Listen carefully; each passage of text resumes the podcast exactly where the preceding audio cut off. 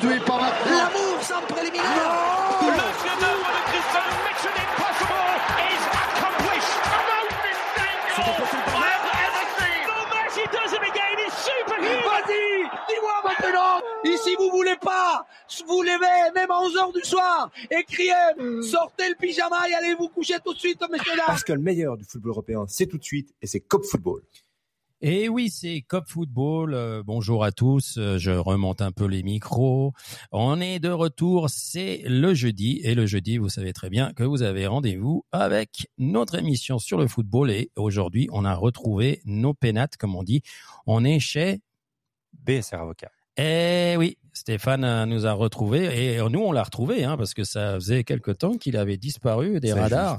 J'ai raté 2 semaines. Là. T'as raté 2 semaines, tu m'as laissé tout seul avec l'ordi et puis finalement. Ouais. Et on a quand même des podcasts. On a quand même des podcasts, c'est quand même incroyable. Ouais, ouais, comme quoi, même en faisant des efforts, on y arrive. Et puis ce soir, à part Stéphane, on a le retour du Mancunien, du Benfiquiste, du Lisitalien, du roi des CFF, Luciano. Salut Luciano. Oh là, plein de superlatifs. Merci.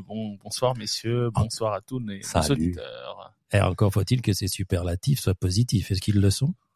À part le roi des CFF, c'est pas la meilleure pub parce qu'on sent une fin d'année mouvementée. Ouais, mais t'es à l'heure pour une fois, c'est ça qui est bien. Je suis à l'heure, mais non. Au niveau pas comme tes trains, c'est ça ? Non, ça va encore. C'est ça va. Ouais, ok. À cause de la neige. Ouais. Voilà. Et puis on devrait avoir un invité surprise du côté de Tenerife là qui est en train de siroter son apéro, notre ami le professeur qui, comme à la différence de tout le monde, n'a pas 1 semaine mais 2 semaines de vacances. Alors est-ce que Stéphane, on a réussi à contacter le père Pedro ? Il n'est pas encore là. Je pense qu'il a été faire un tour du côté du balcon et la mousse n'a pas encore terminé. Bon, nous, de toute façon, on va parler ce soir, bien sûr, vous l'aurez bien imaginé, de l'Euro, de la performance ou pas de l'équipe suisse, de la performance ou pas de certaines autres nations qui ont montré leur qualité et d'autres leurs défauts. On parlera aussi que ce week-end, les championnats reprennent leurs droits après cette trêve internationale.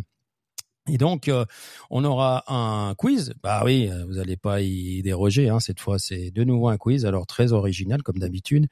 Et puis, on va parler tout de suite, parce qu'on devrait avoir notre ami Nestor d'ici 5-6 minutes au téléphone, s'il n'est pas perdu comme notre ami Pedro. Mais on va commencer par l'Euro. Et puis, en attendant de parler de l'équipe suisse, et avec notre ami Nestor, on va parler peut-être de l'Angleterre-Italie. Qu'est-ce que ça vous inspire, les gars ? Bah écoute, ça inspire que ça va être compliqué pour l'Italie quand même sur cette fin de qualification parce que objectivement c'est pas la fête quand même.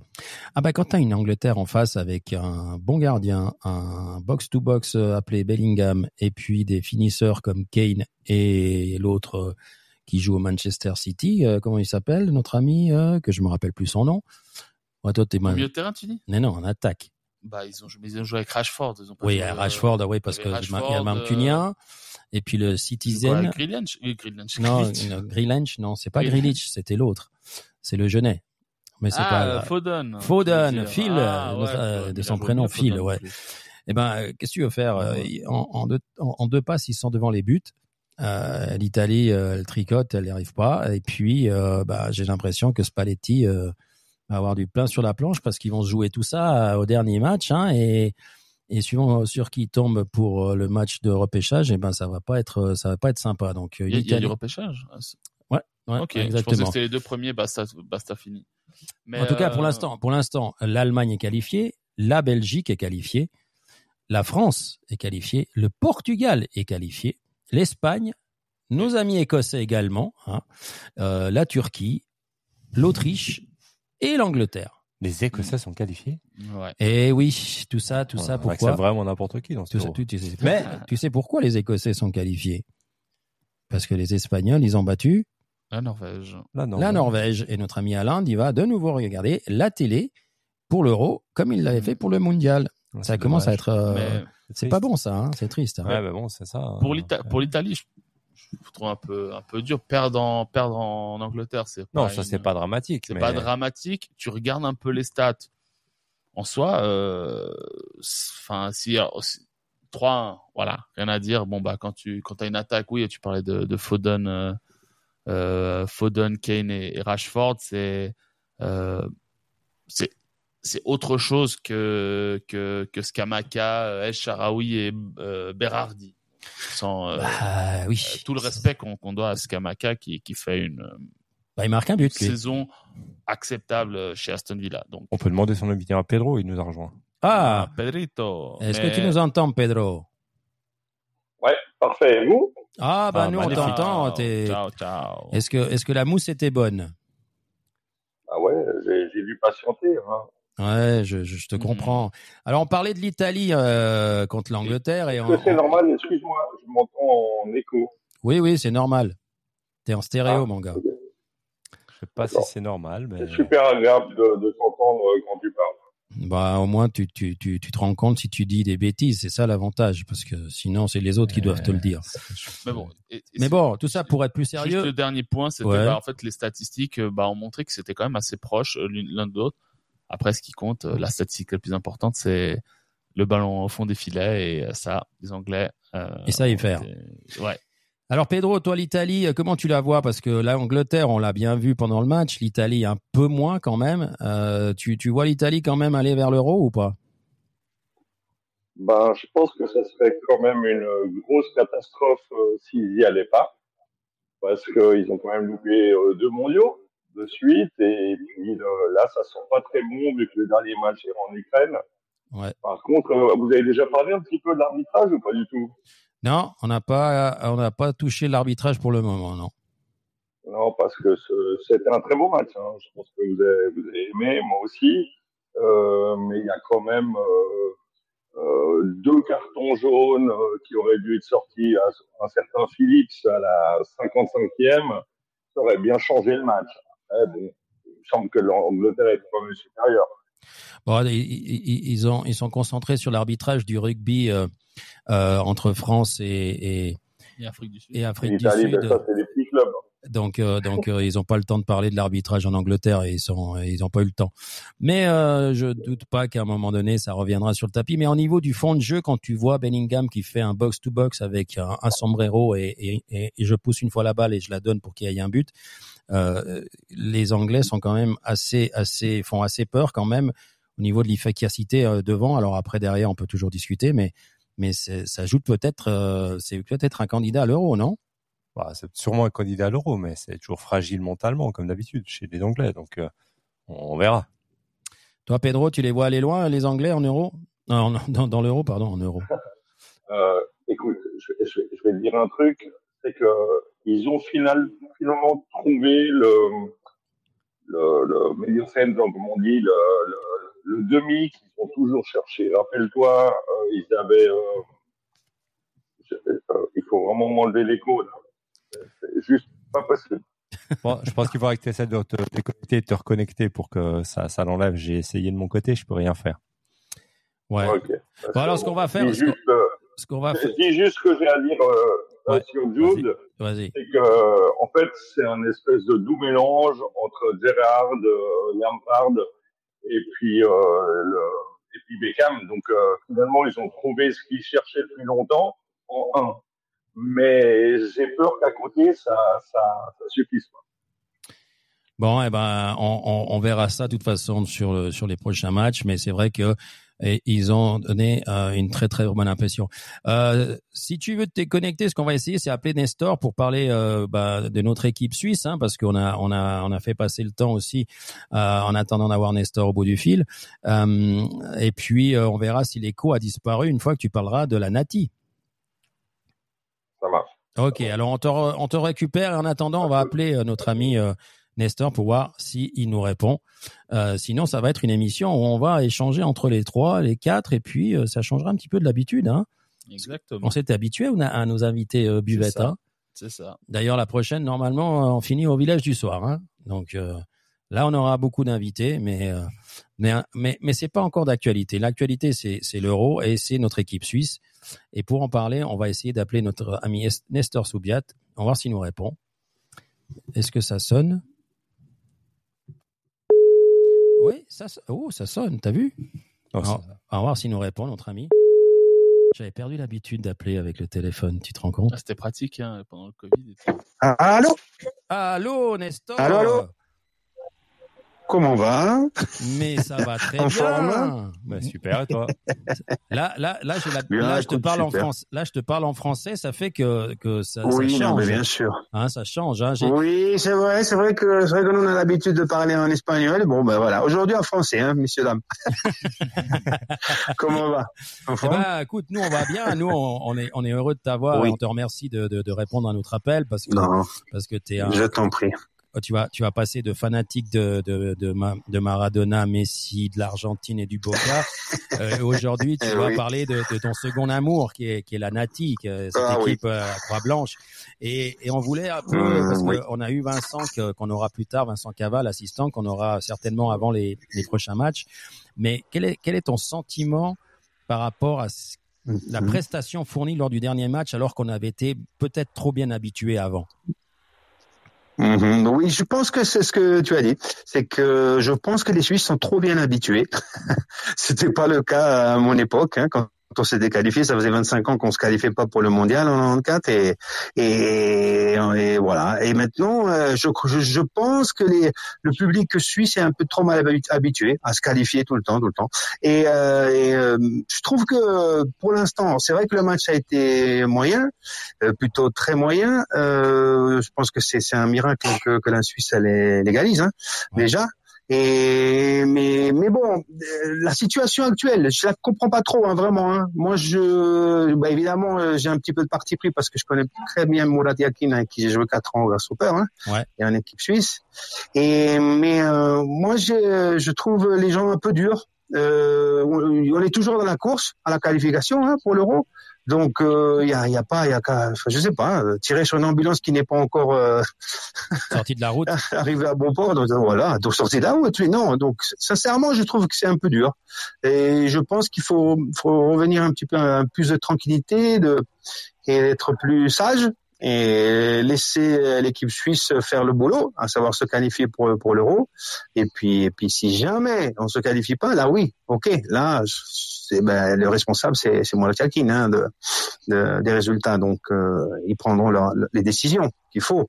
Mais je trouve que c'est quand même un peu dur. Pour l'instant, là, en ce moment, c'est dur de tomber dessus parce que je crois que l'équipe suisse a besoin un peu de tranquillité, de paix, de motivation, en fait. Heureusement, les gens, je trouve, dans le stade et tout ça, les spectateurs, ça va. Mais par contre, c'est vrai à notre époque, avec les réseaux sociaux et tout ça, c'est quand même un peu dur, hein. Ils sont trop durs à mon avis envers Murat Yakin surtout, hein. Les joueurs, voilà. Et je trouve que quand même on prend un peu trop de buts, ça c'est sûr. Et quand moi je vois qu'on a Akanji champion d'Europe et c'est là et on prend 3 buts, j'ai un petit peu de mal à comprendre, hein, sincèrement. Il doit, je sais pas. C'est très difficilement explicable, hein. C'est une bonne équipe la Suisse, mais on prend trop de buts contre des équipes réputées plus faibles que nous. Mais bon, le football est ainsi fait, hein, en ce moment. Ça se nivelle. Et puis voilà. Je trouve que je vais attendre vos avis aussi. Mais alors, sincèrement, moi, le mien, c'est celui-là. Ouais, alors, j'ai Stéphane et Lucio qui sont avec moi et qui vont te poser une ou deux questions quand même. Oui. Parce que c'est vrai que on est 45 millions d'entraîneurs lorsqu'on est devant le poste de télévision. Et c'est tellement facile assis sur une chaise ou sur un fauteuil avec une petite mousse à la main. Ah, ouais. Mais c'est vrai qu'on a peut-être. Alors, je vais laisser Stéphane, mais juste je vais te poser la question. Mais puis après, je laisse Stéphane. Je te laisse entre les deux artistes. Est-ce que tu penses pas que la préparation a peut-être influé, comme on dit toujours, on joue comme on s'entraîne, on joue comme on se prépare. Est-ce que ça peut influer ensuite dans l'énergie que tu as envie de donner sur le terrain ou que tu arrives à donner sur le terrain ? Oui, bien sûr. C'est sûr que ça c'est peut-être là l'allant qu'il y a en ce moment. Peut-être ils n'ont pas trop de temps pour se préparer, tout le monde à droite à gauche, évidemment, il faut faire vite, il faut mettre des choses en place. Je suis pas sûr que Murat a le temps de mettre tout ça en place, ce qu'il veut. C'est quand même un entraîneur stratège, lui, hein, d'habitude, hein. Et peut-être que oui, ça manque un peu. Après, il y a eu toutes ces affaires un petit peu, je trouve, un peu déplorables, hein, les sorties médiatiques de Xhaka, enfin des choses comme ça. Moi, ça me plaît pas particulièrement. Hein. Et non, je pense qu'ils vont mettre. Il y a un manque de préparation peut-être, oui, mais ça, l'important, je crois que c'est se qualifier avant, non ? Et puis après, il y aura le temps de préparer ce taureau. Hein. Oui. Ok, bah j'ai Stéphane qui a une question pour toi, pour voir s'il y a des différences de vue. Ouais, plus qu'une question. Bah, déjà, bien sûr. Je pense que effectivement, j'ai pas la même opinion que Nestor sur ça. Je pense qu'on n'est pas assez sévère avec Murat, à mon sens, même là dans les choses. Je pense que on dit il a pas le temps de préparer l'équipe. Il avait le temps, il avait un match en moins en Israël qui est fait. Et plutôt que de prendre les 3 jours qu'il avait prévus déjà et puis de dire on va faire une randonnée en montagne avec l'équipe, manger une fondue, pas besoin de faire 100 000 entraînements, mais de rien que pour la cohésion d'équipe et puis de faire qu'ils sont ensemble et puis qu'ils ont un but commun. Plutôt que ça, il leur donne congé puis il leur dit finalement on va se revoir 3 jours plus tard. Moi je trouve ça absolument incompréhensible. Oui. Objectivement incompréhensible. Alors... on se plaint toujours qu'on n'a pas assez de temps avec l'équipe nationale, puis là on a 3 jours où on peut faire ce qu'on veut. Et franchement, c'est pas difficile. En plus, il faisait beau. C'était un calvaire de se retrouver 3 jours et puis d'aller dans un chalet de montagne avec toute l'équipe manger une fondue, quoi. Enfin, je veux dire. Mais moi, déjà rien que ça, franchement, je comprends pas. Et je trouve que ça démontre en fait. Malheureusement que les critiques sur Yakin, sur la préparation, sur l'intensité des entraînements, sur tout ça, il n'y a pas de fumée sans feu et que les gars qui se plaignent, alors Xhaka il l'a peut-être pas fait dans la bonne forme, mais je pense que Xhaka il a peut-être gardé ça aussi depuis un bon moment que Yakin est là, et puis que là il en avait trop sur la patate en disant c'est impossible qu'on se fasse rejoindre comme ça puis qu'on perde des points. Puis là, aujourd'hui, aujourd'hui, je trouve que la qualification, elle est réellement en danger. Parce qu'aujourd'hui, on doit jouer contre Israël à l'extérieur. Alors, heureusement, c'est pas en Israël, mais ce sera quand même à l'extérieur. Ouais. Ensuite, on doit jouer le Kosovo, qui est quand même pas une équipe qui est vraiment mauvaise. Et puis, derrière, on doit encore aller en Roumanie. Et objectivement, alors... Le but, c'était d'être premier, les doigts dans le nez. Et je pense que la qualité du contingent doit le permettre. Mais là, l'idée, c'est de ne pas être 3e ou 4e. Enfin, je veux dire, là, c'est pour moi, aujourd'hui, il y a le feu.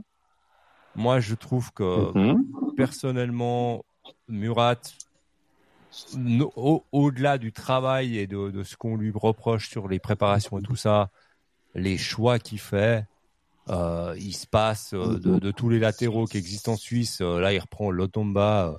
alors que franchement Babou est quand même meilleur sur du maire général, mais bon voilà, il fait jouer le joueur de Lugano sur le côté gauche, alors que on a vu tout de suite que et Amdouni et Zekiri et le dernier qui est rentré qui était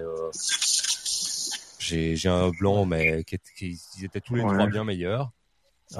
Franchement, j'ai un problème avec les choix. Quand on amène à la Coupe du Monde Fabian Frey et qu'on prend pas des latéraux, moi j'ai un problème. Quand on arrive dans ces matchs-là et qu'on fait jouer un gars comme Stéphane sur le côté, alors que on a d'autres joueurs qui sont comme Ndoye, exactement, Ndoye, Zekiri, Amdouni qui sont quand même bien meilleurs. Quand on fait jouer Sow alors qu'on a Zakaria qui est en feu avec Monaco et qui survole le championnat de France avec Monaco pour l'instant parce qu'ils sont, il est juste stratosphérique, et puis qui se retrouve à cirer le banc les 90 minutes. Moi, j'ai quand même un problème, mais voilà. Non, mais... Donc moi, je sais pas ce que tu penses. C'est normal de me dire on n'a pas assez de temps pour travailler, puis que tu donnes 3 jours de congé aux joueurs. Alors tu peux leur faire. C'est un truc. D'un plan de vue général, hein, les sélectionneurs n'ont jamais beaucoup de temps pour préparer l'équipe, de toute façon. Mais Murat, là je te rejoins là, ce que tu disais, c'est vrai qu'il a cette réputation de pas trop bosser, de pas trop y aller à fond dans les entraînements et tout ça. Alors ça, je l'avais entendu, mais bon, évidemment, ça venait de Sion, hein, donc ça s'était super mal passé, hein, ouais. Tu imagines. Alors, mais après, moi, j'en discute avec des amis à droite à gauche, et ils me disent que c'est vrai que bon, ben, il va à l'essentiel, il veut pas trop en faire, pas trop les fatiguer, je sais pas de quel, bon, voilà. Et puis c'est vrai que s'il allait donner ses 3 jours de repos, il avait peut-être ses raisons. Il faudrait lui demander à lui, hein, d'ailleurs. Une partie de golf, directement. Mais je sais, ouais, on va savoir.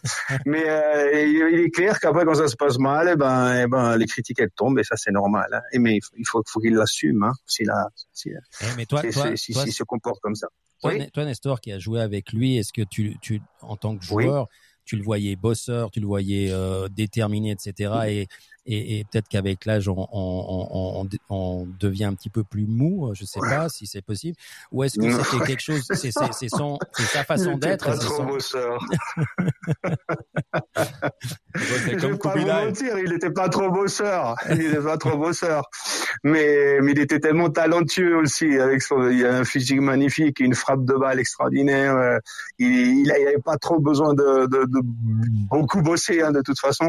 Et il était pas trop bosseur. Sincèrement, si mes ex-coéquipiers m'écoutent, ils savent très bien, hein, comment il était. Bon, Murat est spécial. Il est très, très gentil, très sympa. Mais c'est vrai qu'il est, voilà, il n'était pas super bosseur, voilà. Donc quand on m'a dit à moi que quand il entraîne, il voulait plus donner des jours comme ça de libre, ça m'étonnait pas trop parce qu'il veut aussi se prendre lui le jour de libre. Non mais bon, voilà, ça c'est mais des fois ça marche, hein, sur des périodes. Après il faut faire attention quand même. Ouais. Après c'est vrai que les 3 derniers matchs sont très difficiles mais faisables, hein, faisables. Et puis moi il y a un truc évidemment, on peut pas se séparer quand même de Murat Yakin maintenant. Bah, il reste quand même 3 matchs. Sincèrement, je ne pense pas que l'ASF va le faire. Hein. Non, ils vont pas le faire. Ni Tami, Pierre. Bah, Tami que je connais bien. Hein, ouais. Ils vont jamais le faire. Hein. Bah non, Tami, c'est déjà pas le plus couillu de l'ASF, à mon avis. Donc, déjà là, on va avoir un problème. Ouais. C'était mon coéquipier à Lugano. Hein. Ouais, bah. C'était mon coéquipier à Lugano. Qu'est-ce que t'en penses, au niveau des Coranas, hein? Non, il est bien. Il va se battre chez Boca, là, ou bien? Ah, non, mais Pierre, il est chouette, comme mec. Ouais, c'est un chouette mec, mais. Ah, ça, c'est un risque de changer maintenant. Ils soutiennent son entraîneur, ils sont obligés de soutenir leur entraîneur, c'est un projet, donc il faut aller jusqu'au bout. S'il y a la qualif, parfait. S'il n'y a pas la qualif, c'est la honte. Devant leur responsabilité. Dans un groupe comme ça, c'est la honte. Ils peuvent tous partir. Je suis tout à fait d'accord. C'est vraiment un groupe moyen, parce que la Roumanie, c'est plus ce que c'était. Hein. Et après, Kosovo, ça devient un peu plus fort. Israël, ils sont en pleine guerre et tout ça. C'est très, très compliqué pour eux, mais ils sont pas mal. Hein. Ouais, tu peux pas... Et non, des points, les pertes de points là contre la Biélorussie, c'est pas acceptable, c'est normal. C'est mais on est à ce point-là. Donc, non, pas du tout. Du tout. Mais voilà, il faut être positif. et puis penser que ça va aller. Et puis on verra la Suisse en 2024. Hein. J'espère. Après, c'est vrai que être positif quand on voit le niveau de la Suisse depuis la Coupe du Monde, il a fait quelque chose. Ouais. Donc objectivement. Mais mal habitué. Hein. Encore une fois, hein. La Suisse est mal habituée. Non mais la question c'est pas d'être mal habitué, c'est que le potentiel joueur, il est quand même très différent de quand tu étais en première équipe, en équipe de Suisse. Voilà. Je pense que avec ceux qui jouent à l'étranger, il y a quand même 2-3 joueurs de classe mondiale qui sont là, voire 3, 4, 5. Il y a quand même. Et Shaqiri quand même, hein. Shaqiri quand même joue aux États-Unis, un des meilleurs. C'était un des plus battants. Il se battait, et Zekiri, j'espère que ça va. Bon, il en a mis un, mais bon. Écoute, il se bat, Zekiri, je le connais bien de Lausanne. Tu parlais de Lotomba, attention à Lotomba. Lotomba très bon avec Nice. Hein. Moi, je regarde le championnat français, il est pas mal. Je suis d'accord, très bon. Il joue bien à Nice, mais après... Après, les choix, mais qu'est-ce que tu veux faire? Les choix... Stéphane, je suis désolé, Stéphane, même à Lugano, il n'est pas transcendant. Hein. Ah oui. Il est à Lugano, mais, c'est pas qu'il joue au Barça, ou qu'il dit, il est au Barça, il doit être titulaire. Bien entendu. Il y a la possibilité de rappeler Nestor pour jouer devant, si jamais, à la place de... moi, je suis pour. On fait une pétition. Murat te connaît bien. Il va pas te faire trop travailler. Ça pourrait aller, quoi. Ouais, il peut prendre Koubila aussi. Il va pas trop travailler non plus, mais peut-être qu'il en mettra un quand même. Écoute, après, dès que je raccroche, j'appelle Koubi et puis on revient. Hein. Ouais. Alors ils sont bons, allez. Bon, alors, l'actualité de Nestor, c'est aussi c'est l'équipe d'Argentine. Hein, et puis, j'avais une petite question pour créer un peu plus la polémique. Ouais. Est-ce que ce mondial qui se prépare du côté de tous les pays qui vous entourent, avec l'Espagne et le Maroc, qu'est-ce que ça t'inspire au niveau de la planète, au niveau de la cohérence, et au niveau est-ce que ça va jouer comme ça, les mondiaux à partir de maintenant, et les euros? Alors, je pense pas, parce que je crois que la FIFA disait que c'était pas pour fêter le centenaire, hein, non? Et, parce que c'était mis en 30, le premier mondial en Uruguay, et bon, ils voulaient fêter ça. Mais bon, sincèrement, les Sud-Américains sont pas si contents que ça, hein. Ils n'ont qu'un match. Un match en Argentine, un match en Uruguay, un match au Paraguay. Ah ouais. Et au Paraguay, sûrement parce que le président de la CONMEBOL est un Paraguayen. Ouais. Mais c'est les Brésiliens qui sont contents. Les Brésiliens sont contents. Mais il n'y a pas longtemps, hein, les Brésiliens. Quand même. Ouais, bien. Est-ce que tu ne penses pas qu'ils ont fait ça pour être sûr qu'ils peuvent la filer en Arabie Saoudite la prochaine? Peut-être, ouais. Peut-être. Et après, il faut se déplacer et tout. C'est bizarre, hein, Espagne, et Maroc aussi, non? Ou pas? Il me semble. Maroc, ils n'ont pas un match de... Ouais, non, c'est bizarre. Très bizarre de mondialiser comme ça. Bon, après, il y a les pour, les contre. Moi, sincèrement, je trouve que c'est un peu bizarre. Je n'apprécie pas trop. Non. Malgré qu'ils vont jouer un match en Argentine, mais bon... Un match, qu'est-ce que c'est, hein, sur un mondial. Mais bon, on verra. D'ici 2030. Vous allez faire comment l'Argentine sans Messi, parce qu'il paraît que fatigué, le garçon. Alors, non, fatigué. Avant-hier, il a mis 2 buts contre le Pérou, à Lima, en altitude en plus. Non, il est en pleine forme. Il a 36 ans, il est en pleine forme. Et écoute, qu'il n'arrête jamais, ce serait sympa. Hein, ce serait sympa qu'il n'arrête jamais, mais non, mais il se prépare, oui. Il commence à gagner sans lui, à jouer. C'est une vraie équipe, hein, l'Argentine. Ils sont vraiment très très forts, hein, sincèrement. Ils ont gagné les 4 matchs là de qualif, 0 but pris. Hein. Ça fait 51 matchs, 1 défaite. Je vous dis pas contre qui, vous le savez, contre l'Arabie Saoudite au mondial. Ouais. 51 matchs. Hein. Donc champion d'Amérique, champion au Brésil, la finalissima, championne du monde. Sincèrement, une équipe incroyable, avec des jeunes fantastiques. Non, il y a de l'Argentine pour un moment là. Oui. Mais s'il n'a jamais gagné l'euro, il pourrait mettre une perruque et se faire passer pour Stéphane. Ouais, c'est vrai, mec. C'est vrai qu'il pourrait venir à la place de Stéphane, on peut maquiller un peu le truc et puis c'est bon, quoi. Tu peux nous arranger ça avec Koubila, alors vous vous retrouvez Messi, Koubila et toi devant. Ah oui, je l'appelle à Léo, il vient. Lui, il aime bien jouer au football. Hein. Non, mais en plus, Léo, il a 36 ans, mais il adore jouer au foot. Hein. Il est bien, il est heureux. Donc, pourvu que ça continue. Et puis, je me réjouis du 30, là, où il va prendre le 8e ballon d'or. Ah là, je me réjouis, oui. Devant les supporters parisiens en larmes, je me réjouis. Et tu sais que ton ami Oscar a fêté ses 59 ans, c'était hier ou avant-hier, hein? Avant-hier, il me semble. Avant-hier. Hein. Oui, j'ai un petit message de Félix Compleanio, bien sûr. Oscar. Mais je sais pas ce que vous faites. Vous mangez quoi comme gélule pour avoir l'air de 30 ans, de trentenaire. Ouais, alors chauve, ça arrive à tout le monde. Je croyais les chauves, allez. Tous les chauves. Ouais. Enfin. Écoute, non, il est bien. Il a une forme, il est super, Oscar, j'adore. C'est un mec super. Joue avec Maradona et tout ça, mamite. Ouais, trop bon. Écoute, et je sais qu'il vous visite souvent, hein. Alors, oui,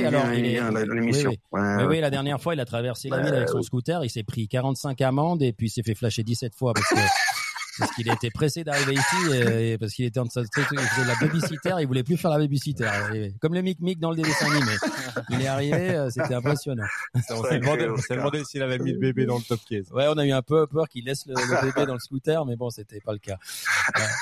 Bon, et quelle est ton actualité, Nestor? Parce que c'est vrai que quand on se parle, que tu organises des matchs, etc. Oui. Mais quelle est ton actualité? Est-ce qu'il y a une actualité, Nestor Subiat? Alors, complètement, mon actualité, c'est que j'ai mis le maillot jaune, moi. Tu sais, le maillot jaune de la Poste Suisse. Je travaille à la Poste Suisse. Non. Depuis 2 ans. Oui, sérieux? Oui. Bah, si. Mais tu sévis de quel côté? Je suis à Fribourg actuellement. Oh là. J'habite à Fribourg. Et je travaille à Fribourg, voilà. Donc, contact center. Et il se trouve que certaines personnes qui appellent la Poste Suisse, elles tombent sur moi, oui. Ah, d'accord. Et tu leur chantes quoi comme chanson? Celle de Boca ou bien? Ah non. C'est le générique que tu mets quand tu es en attente. Tu sais, c'est ma chanson. C'est simple et simple. Hein. Bienvenue à la Poste Suisse, Nestor Subiat. Merci de votre appel. Bonjour. Et le bruit d'attente, tu peux pas mettre la musique des banques quand tu les fais attendre au téléphone? Si, j'aimerais bien, je peux pas. Mais tu sais ce que je fais des fois? Tu sais quand ils doivent m'appeler, par exemple, je sais pas, R, A, U, Z, M, et moi j'ai M, M de Messi, Maradona. Oui. Mes copains à côté, ils sont morts de rire, ils en peuvent plus les autres. Oh purée, c'est bon ça. Pas de tout le monde dit maman ou tu vois, voilà, très bon. on rigole bien. Mais bon, je fais mon boulot avec plaisir. Vraiment, je m'éclate. Je fais des appels en français et en italien aussi. Oh purée. Alors les Tessinois qui tombent sur moi, je te dis pas. Ah non, c'est vero. Ah non, c'est pas vrai, c'est pas toi. Alors moi, c'est moi. J'ai fait écouter ton message l'autre jour dans la voiture. Il y avait mon fils derrière et il m'a dit. Et papa, je comprends pas ce qu'il dit, le monsieur. Et pourtant, il parle l'espagnol. Je dis non, mais il parle l'argentin de Boca. C'est un côté particulier. Écoute, on a avec nous normalement, si je me trompe pas, notre ami Pedro, qui est le professeur, qui est du côté de Tenerife. Alors on a un du côté de Fribourg, l'autre de Tenerife. Pedro, est-ce que tu m'entends? Oui. On t'entend super bien. Je sais pas si vous m'entendez. Ouais, alors est-ce que tu as une question pour notre ami Nestor par rapport à l'équipe suisse, ou si tu as un commentaire à faire sur l'équipe suisse? Non, mais on va pas revenir sur des choses qui se passent.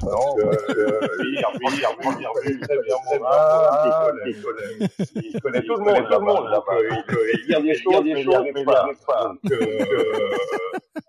Bon, moi je suis déjà que le Yakin ne bosse pas en entraînement non plus. Donc, ceci et cela, moi si j'étais que c'est ce qu'ils disent, hein, Pedro. C'est ce que les gens disent, hein. Ah, c'est pas toi, Alors, officiellement, il a dit, on m'a raconté que, il paraît que. On m'a dit que. Ouais, non, vraiment, non, je le confirme pas, mais on m'a dit que, oui, donc, et comme il n'y a pas fumée sans feu de temps en temps, tu vois. Ouais, non, mais toi, tu es en déménagé, tu as dit qu'il bossait pas beaucoup. En tant que joueur. Comme joueur, non. Ça lui suffisait, il se préparait, et puis, non, il bossait pas spécialement beaucoup, non, c'était pas une journée de travail, oui.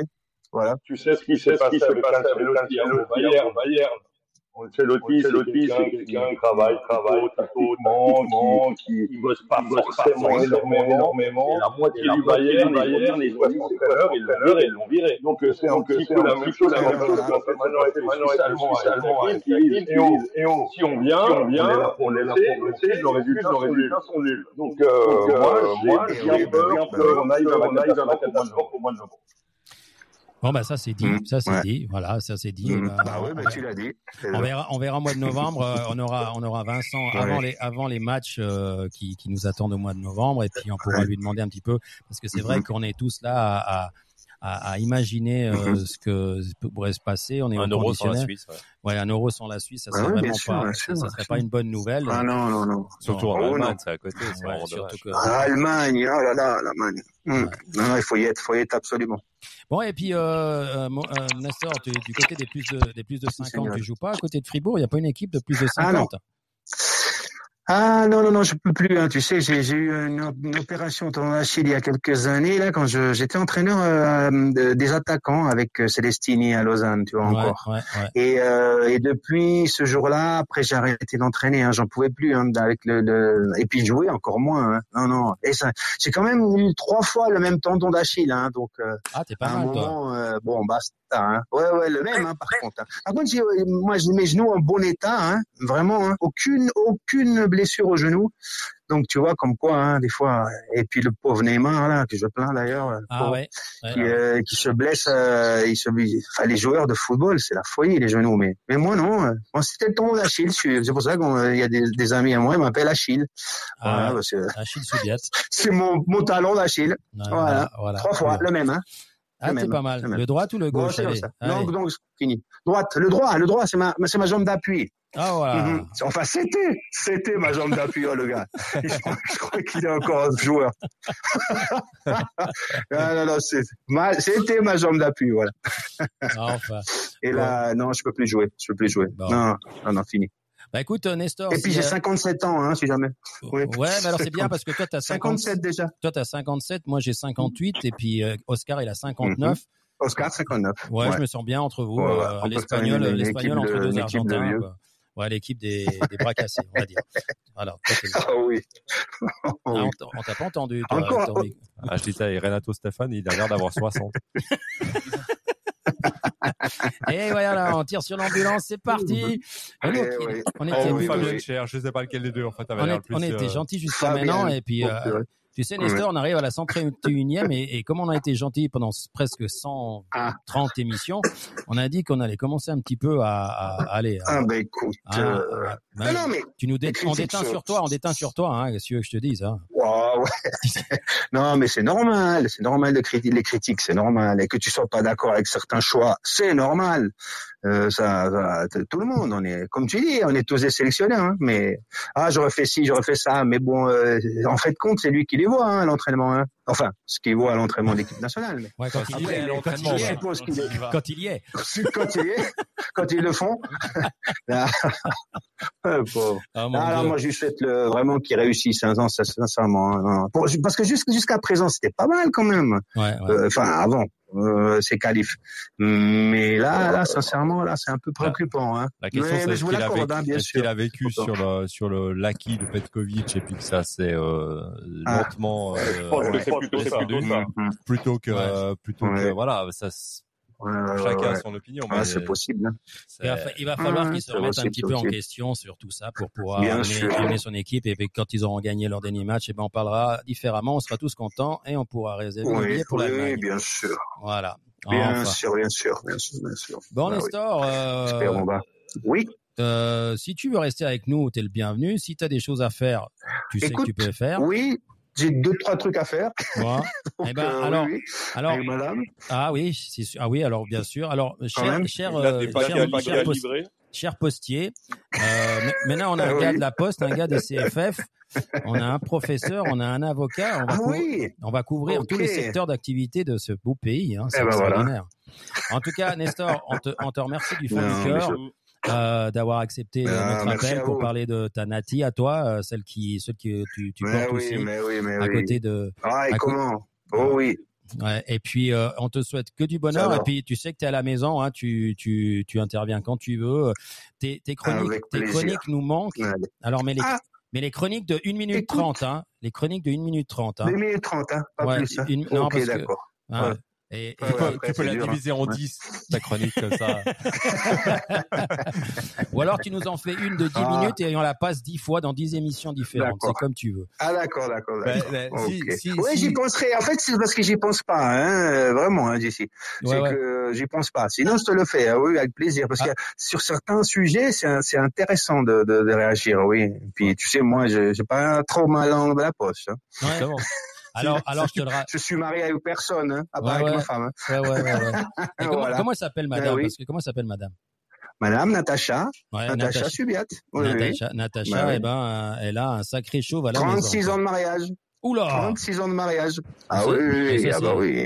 Ça, c'est mes petits enfants qui sont Mes filles et mes petits-enfants sont tout près de chez vous, hein. Ils sont en France voisine, là, vers Montier-Mornay. Ah oui, oui, ah ouais, derrière le Salève. Elles habitent là-bas. Oui, oui. Je suis assez souvent par là-bas. Elles te voient depuis là-haut, elles arrivent à voir Fribourg depuis là-haut. Oui. Ouais. Et attends, j'ai mon petit-fils qui a commencé le foot, là. Il joue au FC Salève. Ouh là là. Le petit. Voilà. De 6 ans. Ah oui, ouais, attention, c'est parti. Et puis s'il finit au Servette et puis qu'il déglingue Grassop, tu te fâcheras pas. Jamais.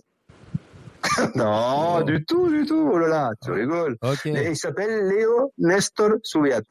Ah non, j'y crois pas. Si. Troisième, t'aurais dû le mettre Diego, hein, parce que là, c'était la totale. Mais écoute, c'est ma fille, hein, et c'est le fils de ma fille, hein. Elle fait ce qu'elle veut, hein. Mais elle lui a mis Léo Nestor Subiat, incroyable. Ouais, ouais. Bon, on l'appelle Léo, évidemment. Tu m'étonnes, là, bon.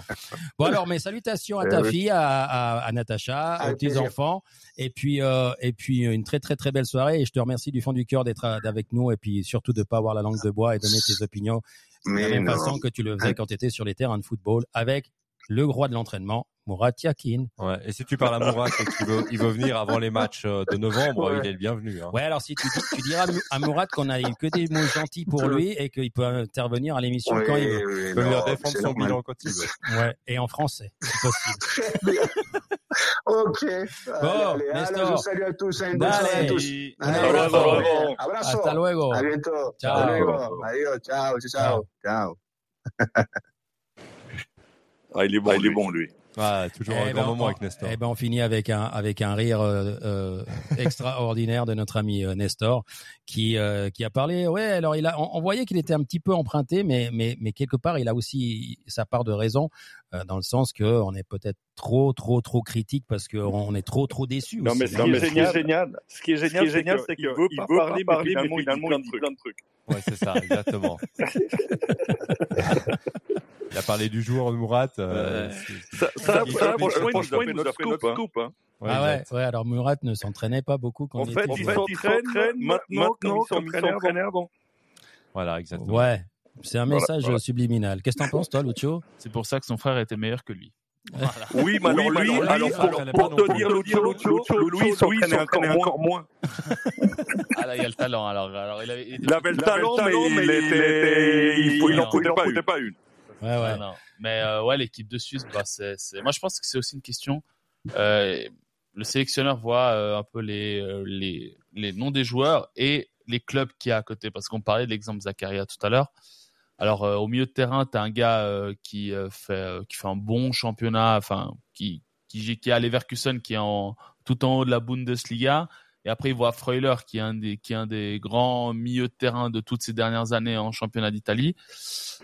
Ouais, en quelque sorte, il voit les noms et je pense qu'il voit pas forcément la performance, alors qu'il y a un Zakaria qui méritait clairement. Ouais, mais Zakaria, il a un nom maintenant. Oui, mais bon, là, il a un nom foiré depuis qu'il était à Chelsea ou à la Juve, un des deux. Juve, quand même. Il est roman, quoi. Ouais, mais ça c'est moins bien aussi, peut-être. Oui, mais moi, je pense qu'il y a un gros problème avec les romans chez Yakin. Oui, parce que quand tu vois le traitement de certains romans, je pense que clairement il y a un problème. Si tu joues à Bâle ou à IB, potentiellement tu as un peu plus de considération, ou en Bundesliga peut-être. Mais encore, je sais pas. J'ai appris un truc, Sommer est roman. Enfin, dans le sens, il est. Non, il est pas roman, il a vécu à Morges. Il est né à Morges. Ouais. Bon, alors on a parlé de la Suisse, on a parlé de l'Italie, on pourrait faire le tour de tous ceux qui se sont qualifiés, mais il y a un sujet qui m'a un petit peu fâché. Je crois que ça a fâché un peu tout le monde parce que je vous ai vu interchanger des messages. C'est ce match en Belgique, Belgique-Suède.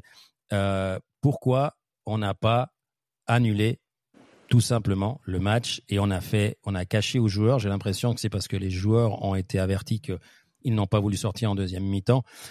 Pourquoi n'a-t-on pas simplement annulé ce match ? Vos réactions, s'il vous plaît. Je sais pas, moi. Je me suis posé la question tout de suite. Si tu peux relire mes messages, parce que à 8 heures, on savait déjà que les deux supporters suédois étaient morts. Et donc, il n'y avait aucun problème pour annuler ce match au début. Donc, une fois de plus, l'UEFA crée très mal les choses importantes dans l'urgence. Et puis, ça heureusement que l'euro est en Allemagne et qu'il n'y a pas que l'UEFA qui va s'en occuper. Alors, oui. Après, je pense qu'il y a eu une sorte de retour d'expérience sur tout ce qui s'était passé, je crois que c'était en France-Allemagne quand il y a eu Paris, les attaques au Bataclan. Il y a eu un retour d'expérience, et alors qu'il y avait eu le gars, enfin le monsieur voulait rentrer dans le stade avec une bombe, donc ça avait l'air d'être, fallait quand même gérer 80 000 spectateurs au Stade de France à l'époque, donc je pense qu'il y a quand même eu cette expérience-là, et je me dis que ma réflexion va au fait que pour pas créer l'hystérie collective dans un endroit où il y avait déjà autant de. Mais tu annules le match depuis le début, mais les laisses dans le stade, c'est exactement la même chose. Mais tu fais pas semblant de foot. C'est un manque de respect total pour ces deux personnes qui sont mortes. Tu comprends ce que je dis ? Je comprends. Mais après, je pense qu'il. Stéphane, toi, ton opinion, un troisième avis sur la question, qui ne va pas changer grand-chose pour ces pauvres personnes décédées. Ouais. Non, je comprends le point de vue de Pedro. Je pense qu'effectivement, jouer le match n'est pas une décision que je trouve forcément adéquate. En plus, le match ne vaut rien au final, parce que les équipes sont soit déjà qualifiées, soit déjà éliminées. Et puis, de toute façon, ils ne comptent pour rien.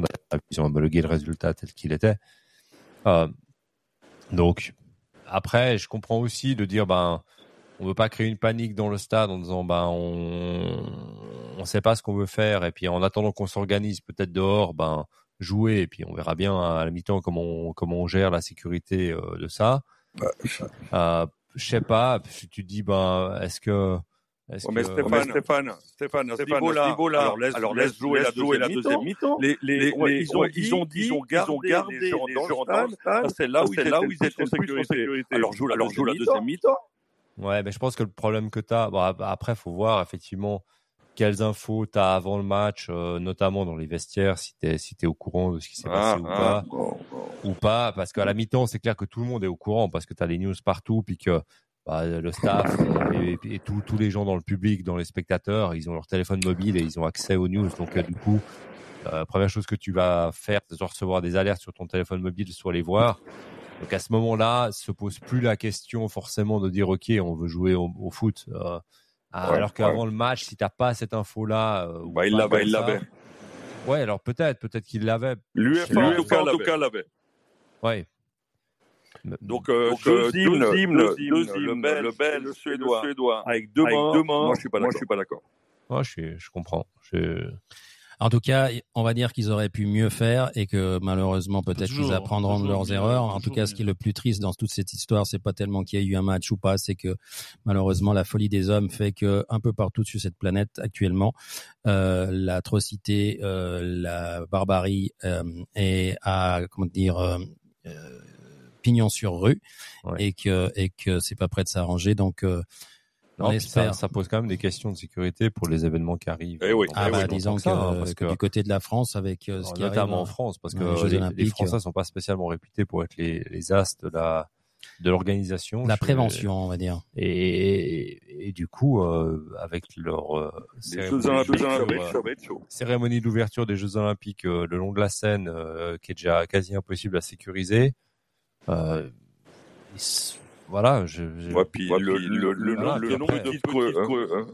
c'est éclaté partout, donc il y a beaucoup de compétitions, beaucoup de sites, beaucoup de monde qui est partout, donc entre-temps, c'est dans longtemps, peut-être, mais franchement, entre-temps, entre les attaques du Bataclan, il y a quand même eu un euro, une coupe du monde de rugby, un euro féminin, donc il y a eu deux Champions League, où il y a eu des gens qui ont failli violer, des gens qui ont fait bastonner. Excuse-moi, mauvais exemple. Oui, mais attends, non, mais qui est le fautif? Moi, je te parle de la France en tant que pays organisateur. Je te parle pas de l'UEFA qui a affreusement mal géré ces problèmes de de billetterie, etc. Parce que ça, c'est l'UEFA. Hein. Non, il n'y a pas de billetterie.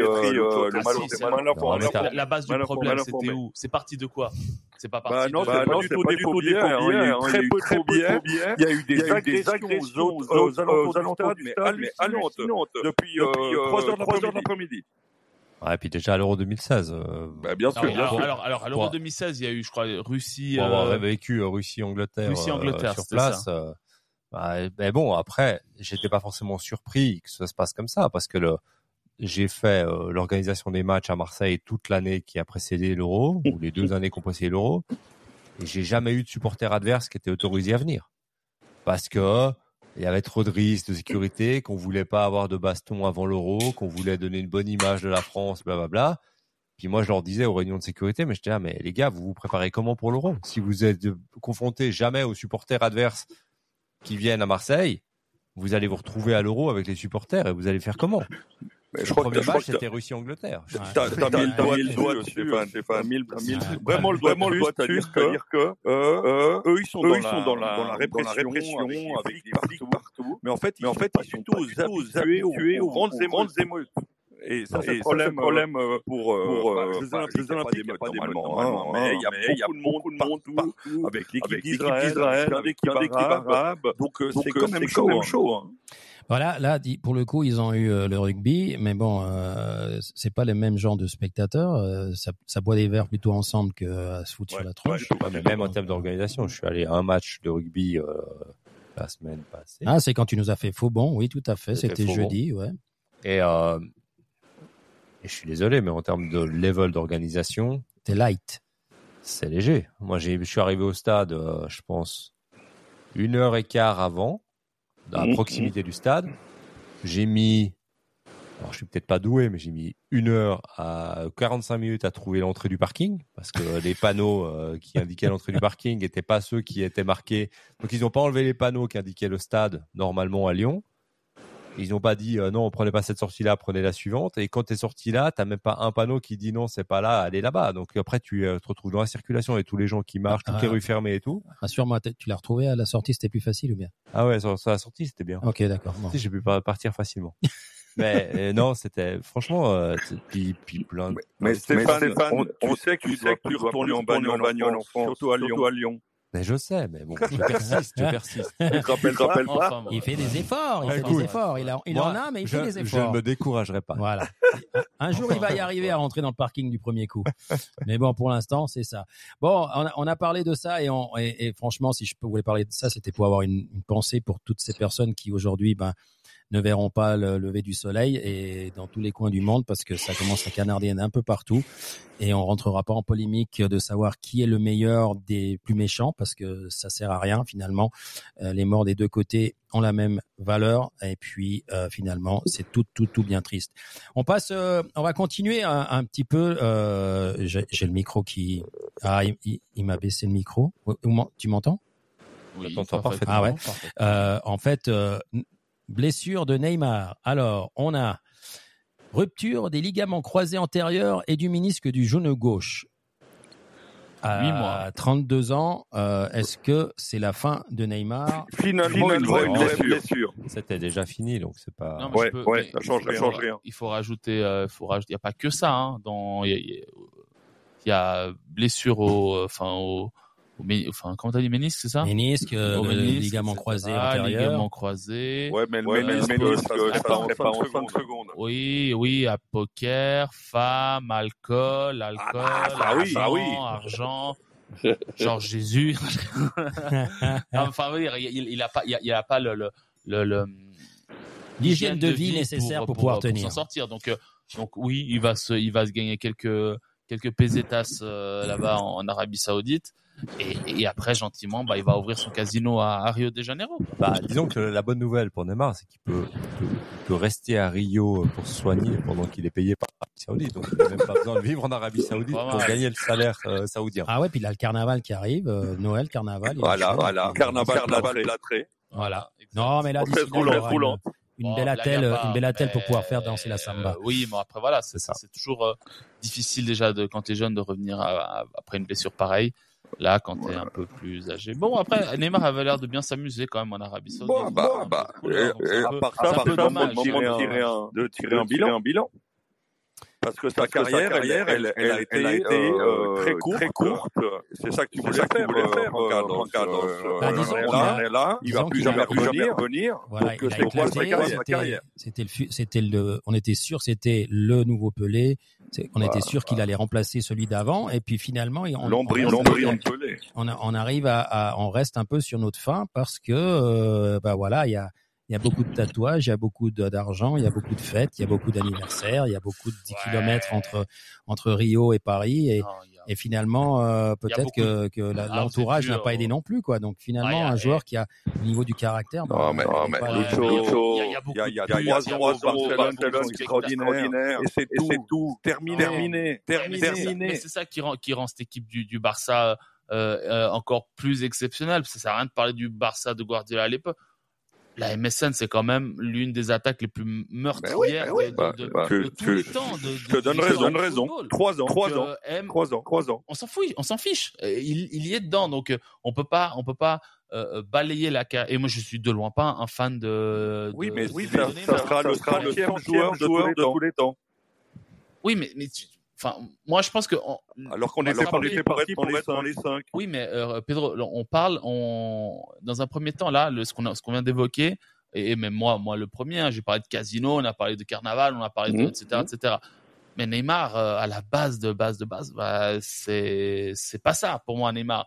Neymar, il a marqué pour moi le foot. Alors peut-être pendant 3 ou 4 ans, je sais pas combien d'années il a fait au Barça, mais. Il faisait partie d'un trio de fous furieux. Mais tu trouves pas que c'est un énorme effet sur une carrière? Non, je trouve pas. Moi, je trouve pas que c'est le seul. Non, mais attends, je trouve pas que c'est... Bah non, je peux pas dire que c'est... Non, mais Neymar... Alors, tu peux... Si tu me parles de déception parce qu'il avait peut-être le potentiel de faire plus... Oui, je te donne raison. Pourquoi pas? Bah oui. Déception, mais échec, je pense que c'est beaucoup trop fort. Attends. Tout le monde s'attendait au nouveau Pelé. C'est ce qu'il vient de dire Juan Carlos. On n'est pas devant un nouveau Pelé. On est vraiment sur un joueur moyen. Désolé, qui va pas marquer son époque. Bon alors, Stéphane, on est d'accord sur la question Neymar. Je pense que malheureusement. Même s'il a été dans cette MSN extraordinaire à Barcelone, je pense qu'il ne va pas marquer son époque parce qu'après, il y a eu trop peu de choses, en fait, au final, que ce soit avec la sélection, que ce soit avec les clubs après. Il a disparu dans tous les moments qui étaient importants. Et voilà, je pense que c'est... Alors, je comprends ce que Lucho dit, que ça a été un grand joueur sur une courte période. C'est une déception après parce que il a pas fait usage de ce potentiel comme il aurait dû le faire. Mais je comprends aussi Pedro qui dit que c'est un flop parce qu'au final, même un Ronaldinho qui avait aussi une hygiène de vie discutable, etc., aura fait une carrière beaucoup plus longue au final et beaucoup plus progressive. Que Neymar. Il est parti très haut, il a fait que descendre. Il a fait des choix très intelligents, Ronaldinho. Il a commencé vraiment en Europe à tâtons au PSG. Après, il est parti au Barça. Et là, il s'est dit « Ah tiens, je suis quand même un petit peu moins bon, donc je vais quand même m'éclater du côté de Milan. » Donc, il a quand même été malin, Ronaldinho. Il y a une énorme différence. Il s'est beaucoup plus centré, quand même un peu plus sur le foot que l'autre. Mais il y a une faculté que je vois qui, pour moi, rend Neymar quelqu'un de spécial, pas de grand joueur, mais de spécial, c'est que j'ai trouvé que... Alors, bon, Pedro, je te crois largement quand tu parles de 3 saisons. On termine avec toi, puis on passe à un autre sujet, comme ça. Mais j'ai trouvé qu'il avait cette faculté à, quand Messi n'arrivait pas à faire le nécessaire au Barça, c'était Neymar qui prenait le relais et ce qui rendait vraiment cette équipe du Barça intraitable. Totalement d'accord avec toi. Neymar est aussi bon que Messi dans ces 3 ans. Bon, il a été bon, excellent, magnifico, 3 ans. Et puis après, Voilà, il a commencé à descendre. On peut parler du Portugal ? Alors, ouais, parce qu'on parle de. Comme on va parler de sujet, puis on va essayer de rebondir assez vite pour pas s'endormir. Ouais, hein. On a parlé dans le résumé, enfin dans la présentation de l'émission, d'un certain Roberto Martinez qui a laissé les Belges dans la tristesse la plus absolue. D'ailleurs, ils s'en rappellent plus. D'ailleurs, tellement ils sont tristes. Et qui a rebondi du côté du Portugal, où au début on se disait, ça va être comme la Belgique, hein, ça va pas être très extraordinaire. Mais finalement, le Portugal est qualifié et Lucho a quelque chose à dire. Oui, alors non, au contraire. Attention. Totalement. Ça va être totalement comme la Belgique. J'ai vraiment l'impression que c'est comme la Belgique. C'est sympa, ça joue même très bien, ça marque beaucoup de buts. Mais je le vois gros comme une maison, on va se planter. Je vois parce que on joue bien vers l'avant et tout, mais ça reste encore très très stéréotypé. On profite de joueurs. Enfin, il fait des choix hein, des fois où la saison passée, quand il arrivait Roberto Martinez, on avait un Raphaël Leao de feu et un João Félix qui faisait n'importe quoi à Chelsea. Donc finalement. Il mettait João Félix titulaire. Là maintenant, c'est un Rafael Leao qui est mezzo actuellement en Italie, et alors que João Félix éclate tout au Barça, il réinverse. C'est pas terrible. Alors on marque des buts, c'est cool, vraiment. On est qualifié, il reste 2 journées, donc j'espère que pour les 2 prochains matchs, il va faire tourner et qu'il va réussir, qu'il va ramener d'autres jeunes joueurs pour qu'ils commencent à tester autre chose. Ça sert, mais je vois gros comme une maison. Ça va mal se passer parce que je pense que Roberto Martinez, dans les gros moments, il a du mal à bien faire les choses. Néanmoins, et c'est là en fait où je donne, où je suis assez admiratif, je ne vais pas dire fan non plus, mais assez admiratif de ce qu'il fait, c'est qu'il arrive à prendre des joueurs et à sélectionner des joueurs qui peuvent passer facilement de son 3-4-3 à la con qui me saoule, vraiment, de son idée. Mais c'est son idée, hein, c'est le coach, c'est le sectionnaire. Son 3-4-3, un 4-4-3, un 4-3-3. Ah, il est fort, hein. S'il passe un 4-4-3, il est fort, hein. Ou un 4-5-1. Enfin, je veux dire qu'il a réussi à prendre les joueurs et leur faire mettre dans la tête, écoutez, à tel moment du match, vous passez à 4 derrière et tout. Et ça, je trouve ça extrêmement intéressant. Et d'une certaine façon, il arrive à redonner confiance à Cristiano Ronaldo. Alors, ça, si jamais pour ton copain Joao Félix, hein, qui fait un bon début au Barcelone, mais ils savent pas comment ils vont le payer. Il n'y a aucune offre qui est parvenue à l'Atlético Madrid, encore propriétaire et celui qui paye le 90% du salaire, pour Joao Félix. Donc, je pense que les expériences à Chelsea, malgré sa bonne performance de début au Barcelone, personne ne veut de Joao Félix. Et j'ai l'impression qu'à la fin de la saison... Surtout qu'il a renouvelé son contrat à l'Atlético. Mais voilà, j'aimerais avoir votre avis sur Roberto Martinez, ça pourrait être intéressant. Alors moi, Roberto Martinez, il m'a l'air d'avoir le charisme d'une huître. Voilà, et c'est un petit peu la même chose avec Marcelino, qu'on a vu le reportage avec Marcelino où il a dit que les supporters marseillais étaient rentrés dans le bureau du président, qu'il n'avait jamais vu ça et qu'il allait prendre son temps pour retrouver un job parce que finalement, je pense qu'avec tout ce qu'ils lui ont payé, je pense qu'il a encore du temps pour réfléchir, mais j'ai pas l'impression que ça a du caractère à la portugaise, quoi. Hein. Il parle très bien portugais, par contre. Ça, c'est assez fou. Oui, d'accord. Ça, c'est en quelques mois. Alors, ok, espagnol, portugais, c'est très proche, blablabla. Mais franchement, quand il parle de... Tu peux te comprendre, mais ça veut peut-être rien dire non plus. Hein, donc, mais là, vraiment... Qu'est-ce que t'en penses, toi, Stéphane, Roberto Martinez, après l'encart Marcelino ? Écoute, alors, je suis d'accord sur le charisme. Après, j'échange volontiers Murat contre Roberto, quand même. Mais sur le principe... Faudrait savoir s'il s'entraînait plus qu'un était joueur. Je pense que Roberto a le même problème que Guardiola et que d'autres entraîneurs, c'est qu'il a le melon sur le fait que c'est lui le meilleur et que il peut faire comme il veut, puis qu'il peut faire ses changements tactiques. Et puis c'est un peu à la René Weiler sous un autre niveau au Servette, où il dit chaque joueur doit pouvoir jouer dans toutes les positions. Rappelle-toi, René, comment tu jouais quand tu jouais. Est-ce que tu jouais à toutes les positions? Est-ce que tu étais capable d'aller jouer à toutes les positions? Ça, c'est ma seule critique pour aujourd'hui.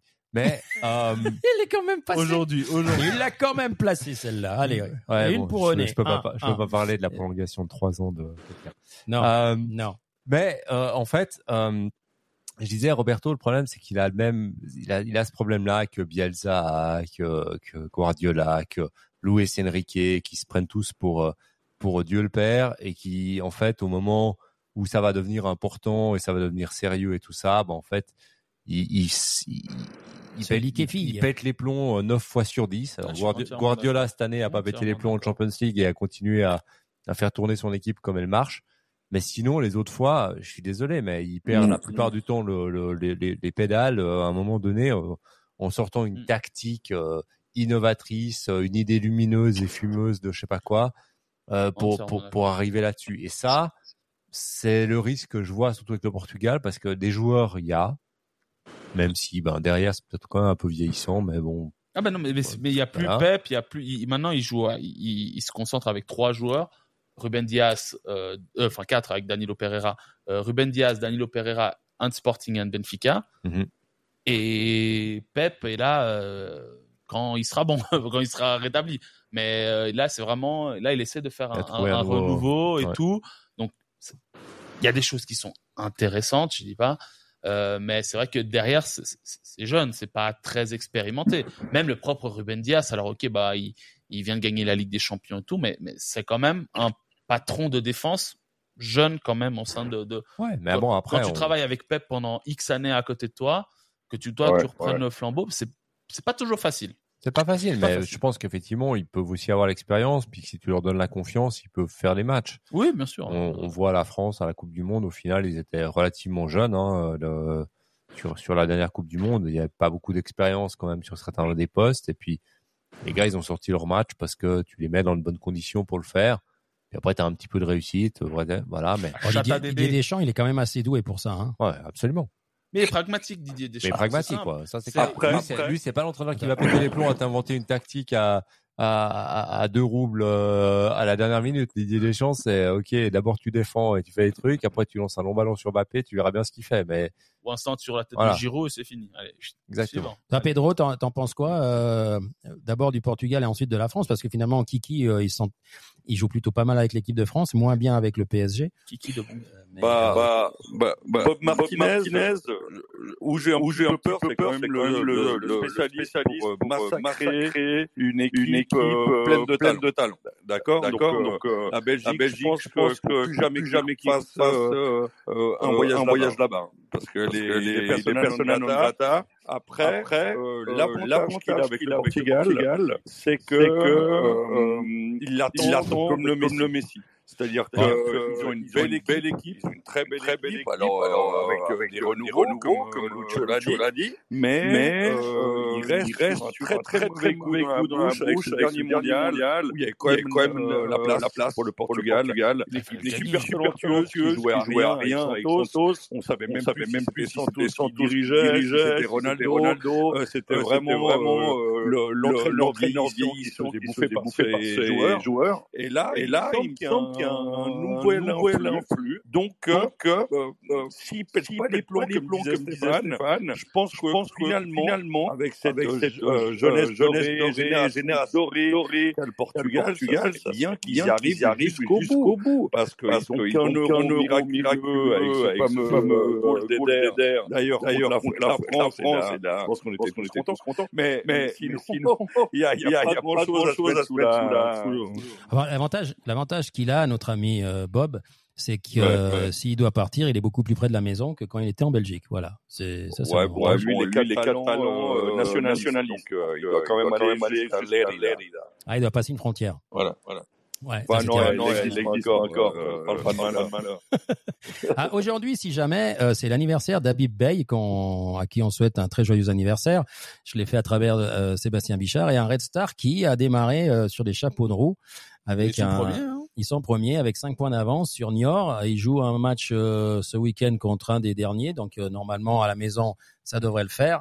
Et puis après, il y aura le match qu'ils attendent tous contre Niort. Au mois de novembre, le 6 novembre, si je ne me trompe pas. Donc, on a les salutations de Sébastien.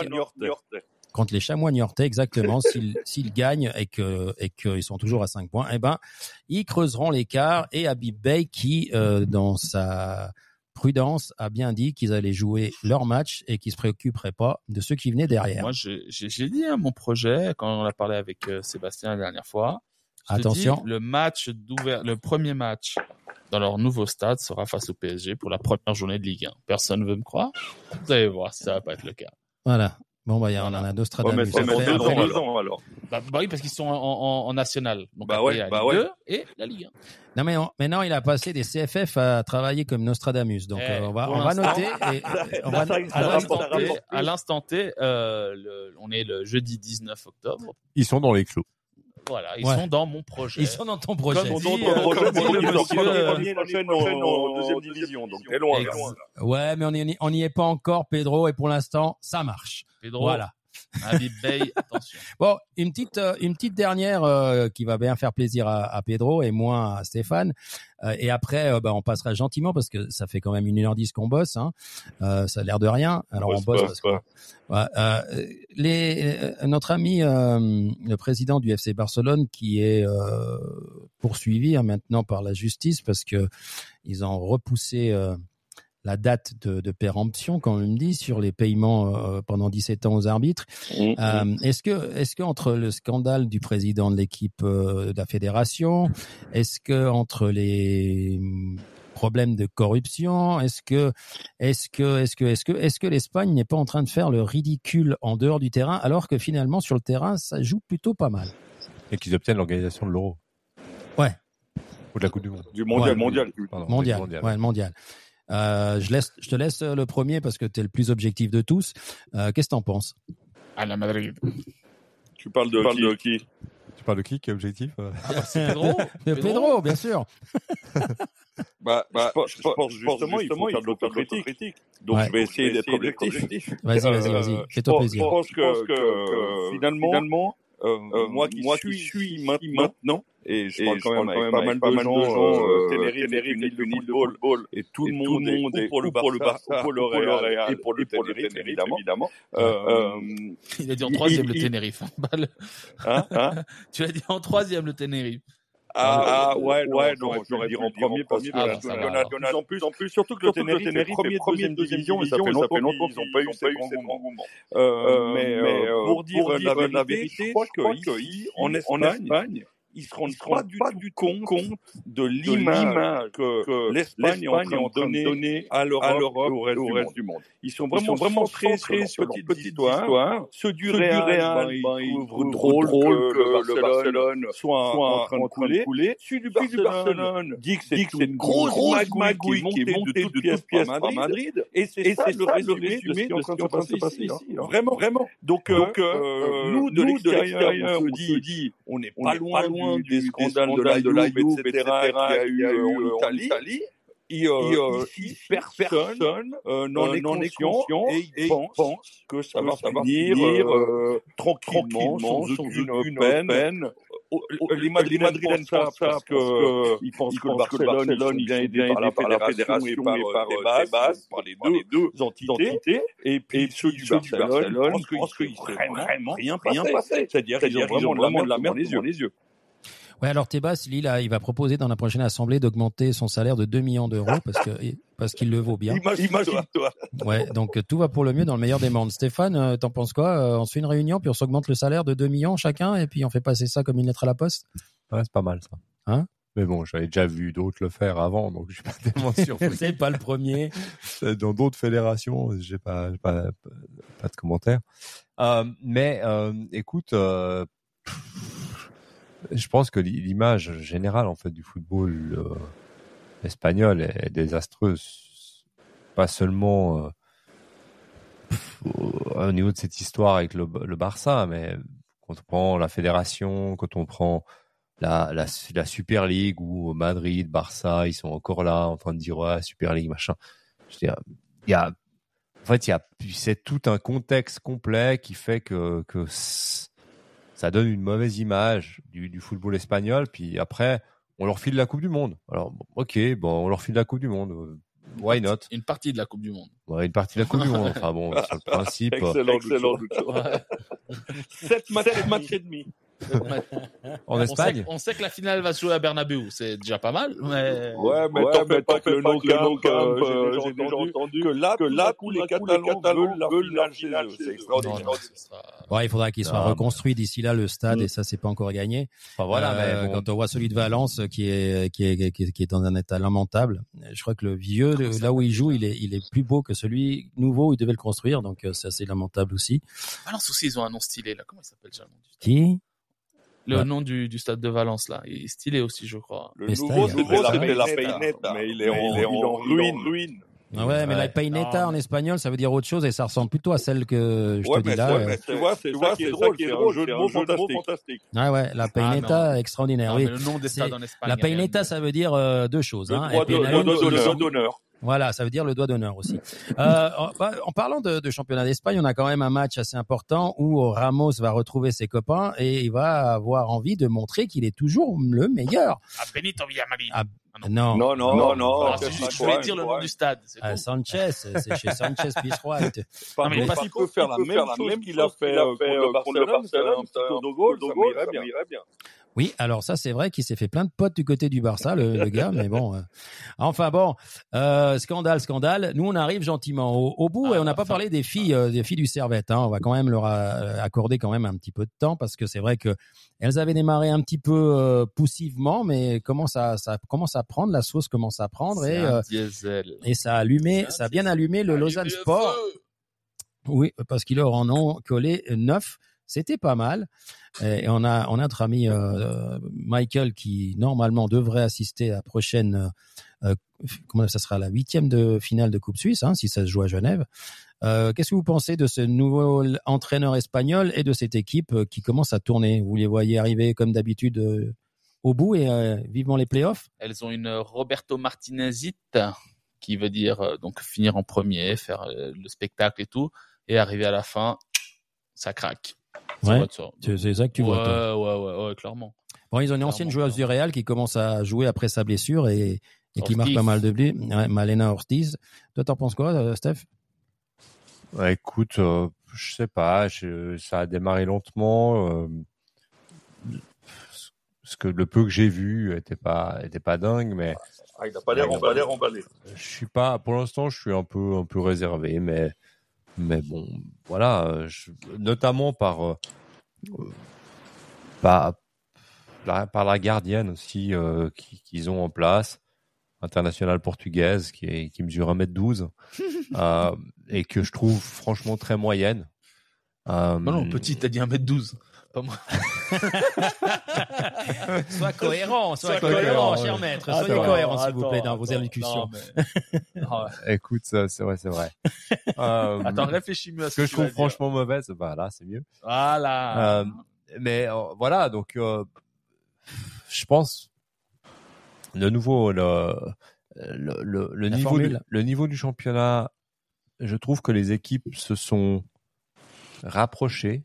Alors que peut-être qu'elles avaient un peu d'avance il y a 1 ou 2 ans, je trouve que là, il y a quand même 2-3 équipes qui ont resserré un peu le niveau en Suisse. Et puis que la formule, effectivement, qui est totalement inappropriée, fait que le but, c'est d'être dans les 8. Et puis après, une fois que tu es dans les 8, faut montrer que tu seras le meilleur ou la meilleure à ce moment-là. Maintenant, voilà, je sais pas, j'ai pas vraiment de recul après sur le départ aussi d'Éric Sévrac de cette équipe. Je pense certainement déçu de l'issue des 2 derniers championnats et de la formule qui va là parce que tu travailles toute la saison pour arriver à un objectif et puis pour finir sur c'est pas un coup de dé, il faut quand même être là le jour J, etc. Quand même, ils font en sorte que le dé tombe du bon côté en te mettant un match un vendredi de l'autre côté de la Suisse et de telle façon qu'on soit capable à pouvoir y aller, quoi. Exactement. Donc je pense que c'est pas une bonne publicité pour le football féminin d'une manière générale. On a l'Euro 2025 qui est en Suisse, mais en même temps, je vois pas tellement d'action réelle pour promouvoir le football féminin en Suisse et le développer, etc. Moi j'ai 2 filles, il y en a aucune des 2. Alors elles regardent les 2 le foot avec moi de temps en temps à la télé et puis elles sont surtout contentes quand il y a un but ou un trophée. Donc s'il y a la coupe à la fin, on a regardé la finale des filles à la Coupe du Monde, elles étaient contentes de voir le trophée à la fin. Mais si tu leur dis viens, regarde avec moi tel match, ça les intéresse pas plus que ça. Jouer dans le jardin, elles aiment bien, mais personne n'est jamais venu leur proposer, même à l'école, de dire bah, tiens, les filles, on fait une équipe, on fait un truc, on essaye de faire quelque chose. Elles considèrent que c'est un jeu de garçon. Pierre. Jean-Claude. Non, Pierre. Pierre, du côté de Tenerife, le football féminin, ça se voit en étant en vacances, ou bien c'est très discret aussi? Alors, je signale qu'il y a une équipe de première division qui est à 10 km où je suis, qui s'appelle le Granadilla. C'est vraiment une petite équipe, mais qui a pas mal de spectateurs à tous les matchs. Donc, c'est quand même assez populaire ici. Donc, je voulais juste rebondir sur ce que vient de Stéphane. Je suis d'accord à 98%, parce que j'aime bien la gardienne gaze. Au contraire, je pense qu'elle donne un bon influx dans cette équipe. C'est une enragée de la vie. Et là, je suis d'accord. Elle donne un bon influx. Après, moi, je ne connais pas tellement les gardiens. Elle est quand même dans la sexuelle. Donc, voilà. Et sinon, je suis totalement d'accord avec lui. Je trouve qu'on est en train de passer Côté de quelque chose, l'équipe de Suisse et je pense à chaque match plus mauvaise. Et ça, on avait déjà constat il y a une année. Et avec la nouvelle entraîneuse, ça va pas très bien. Là, ils viennent de 0-0 contre l'Espagne. On va voir ce qui se passe, je crois, ce soir ou demain soir. Nouveau National League, une fois de plus contre l'Espagne, donc ça va pas être facile. Donc, voilà. C'est pas des bonnes augures pour 2020, qu'il n'y a rien qui est fait. Stéphane a dit, donc je suis à 99,7%. Alors on a le gars des CFF qui a un train à prendre. Pour une fois, c'est pas Pedro, c'est notre ami Lucio qui donne qui travaille dans le lieu de résidence de notre cher ami Pedro. Donc sérieux? Ouais. Il habite du côté de chez toi. Ouais. Donc, t'es venu. Non, il travaille du côté de chez toi plutôt. Ah mais il a fermé la gare. Il travaille à Nyon, pas à Glen. À Nyon. Hein, lui, il est à Gland. Alors non, là, je suis à Nyon. D'ailleurs, on attend une émission du côté de Gland quand il fera beau. Tout à fait. Ouais. Alors, le quiz, il faudra que tu restes avec nous, Pierre, parce que sinon, on va faire le quiz. Moi, je trouve que ça le fait, Pierre. Ça fait beaucoup plus sérieux. J'étais pas là, Pierre. Arrête, c'est horrible. C'est comme Jean-Charles, ça va pas du tout. Jean-Charles, ça va pas. Pierre, ça le fait, vraiment. Pierre, c'est différent. Lucien, Jean-Charles. Pierre. Et Stéphano, Luc, déjà. Ah non, tu le fais à la version allemande. Stéphane. Stéphane. Tant que c'est pas Stéphane, ça va, c'est Stéphane. Enfin. Ah oui, sur Stéphane, on va le faire. Moi, je vais jouer, hein. Franchement, bon, avant, je m'entraîne encore 2-3 semaines et je peux jouer en novembre. Bon, les gars, avant le quiz, et pour faire 1h30 pile, parce qu'on n'a pas fait la mi-temps, mais on va y arriver à refaire la mi-temps, un petit mot sur le Servette qui va recommencer un petit peu à jouer, et cette prolongation de notre ami Jérémy, est-ce que c'est pour bon et loyal? Est-ce que c'est bon, Pierre, c'est pour Stéphane. Bon et loyaux service? Et finalement, c'est un vrai Genevois. Et puis, il y a quelque chose peut-être derrière où il va rester au club et peut-être qu'il va vouloir continuer dans une autre carrière. Ou bien est-ce que c'est autre chose? Votre opinion. Et après, on passe au quiz. Bah, pour ma part, je pense que il y a de ça. Il y a des bons et loyaux services. Je pense qu'il a encore de quelque chose à donner pour le Servette. 3 ans, moi, ça me paraît exagéré. Parce que il y a, déjà, je trouve qu'il est mis à mal. Sur cette saison. Il s'est rattrapé, hein, par rapport à avant, là. Attention. Et que, il y a quand même 2 jeunes gardiens derrière qui poussent quand même, et le signal à leur envoyer, de leur dire, en fait, dans les 3 prochaines années, allez vous faire foutre. Je suis pas sûr que ce soit le bon signal à leur donner quand tu prêtes un joueur en Challenge League pour qu'il s'aguerrisse cette saison, qu'il prenne de l'expérience, que tu vas le ramener, qu'il y en a un autre qui est là, qui est très prometteur d'après tous les échos que j'ai par la bande. Je suis pas sûr que ce soit un très bon message, mais 2 ans, j'aurais compris. 3, moi, je trouve que c'est pas forcément un bon message pour les jeunes. Qui... Alors, Pedro, si tu me permets, on va laisser vite rebondir Lucho avant que tu en ailles. Moi, je trouve juste Lucien. Pas, en règle générale, partout pour n'importe quel club, renouveler un contrat en milieu de saison. Alors que s'il était dans sa dernière année de contrat, je comprends, mais c'était pas vraiment le cas. Je pense que c'était un peu inutile de le faire à ce moment-là précis. Donc voilà, je trouve que c'est pas du tout productif. Et oui, je suis entièrement Stéphane. Faut que Servette se renouvelle un petit peu, petit à petit, et utiliser un peu sa gamme de jeunes qu'il y a derrière. Et voilà, donc c'est se tirer un peu une balle dans le pied. Alors sur ces bonnes paroles très positives de notre ami Lucien, on va le laisser puis on va écouter Pedro. Allez, ciao Pierre, profitez des vacances. Merci beaucoup. Allez, bonne nuit. Ciao. Alors, écoute, je pense que sur Servette, on pourrait passer une émission entière. Parce que là, depuis 2 mois, ce qui est en train de se passer, ça semble assez mauvais. Jamais très bon Servette depuis que je suis né. C'est une équipe qui est compliquée à gérer. Mais là, il semblait qu'avec lui, c'est tout l'argent qu'ils mettaient, ils avaient des dettes. Ça avait l'air de fonctionner. Finalement, je me rends compte que les décisions sont prises par des gens. Enfin, moi, c'est l'impression que j'ai. Qui connaissent absolument rien au football.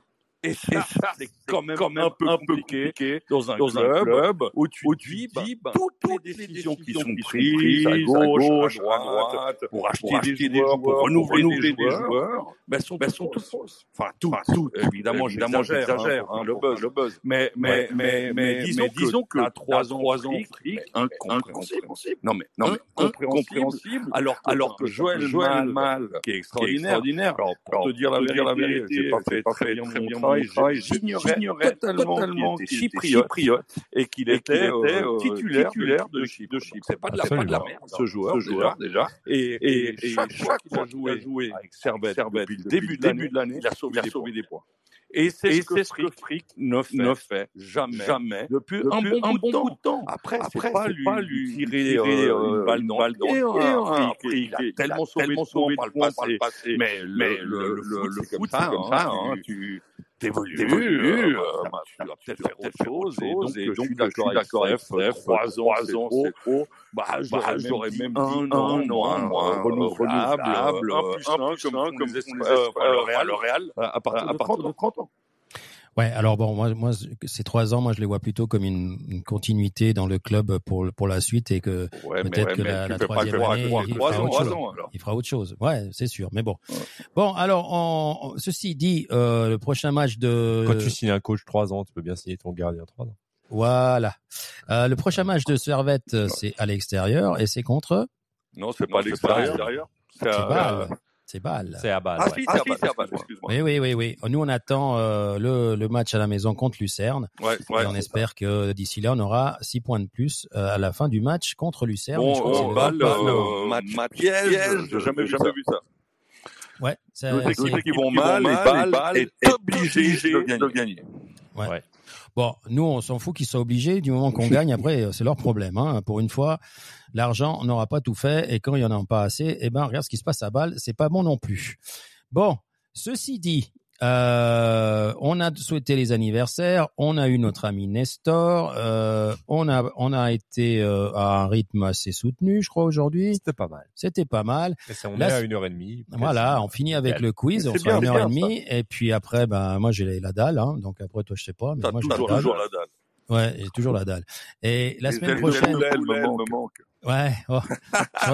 Ouais, il y a la société protectrice des animaux qui tourne du côté de l'air, je te dis pas, ils cherchent les poulets encore. Une petite pensée pour Joao, qui nous avait régalé, et une petite pensée pour René qui a gagné, ce week-end, juste après qu'on soit parti, et qui ont un match de Coupe Suisse qui s'approche à grands pas contre le FC Sion. Donc, on est de tout cœur. On remercie à toutes la RL Union, Aunay, enfin, on a fait quelques buvettes, Lancy. On recommencera. Normalement, si tout va bien, on ira atterrir du côté du village du soir, à côté du stade de la Praille. Donc, on aura certainement les 2 duettistes, nos amis Thibert et Mati. Donc, mais ça sera une autre histoire. En attendant, on a les vacances, et avant ces vacances-là, on a le dernier quiz, et après, on vous souhaite une bonne soirée. Est-ce que vous êtes prêts, les deux artistes ? La classe, on est prêts. Yes, yes. Alors, on va partir sur du mondial et de l'euro. Hein. Et puis, on parlait d'un ami, notre ami Neymar, et je fais rebondir là-dessus. La première question, c'est combien de minutes ont coûté les roulades de Neymar lors des matchs du Brésil en Coupe du Monde 2018 ? Ouais, ils ont calculé ça.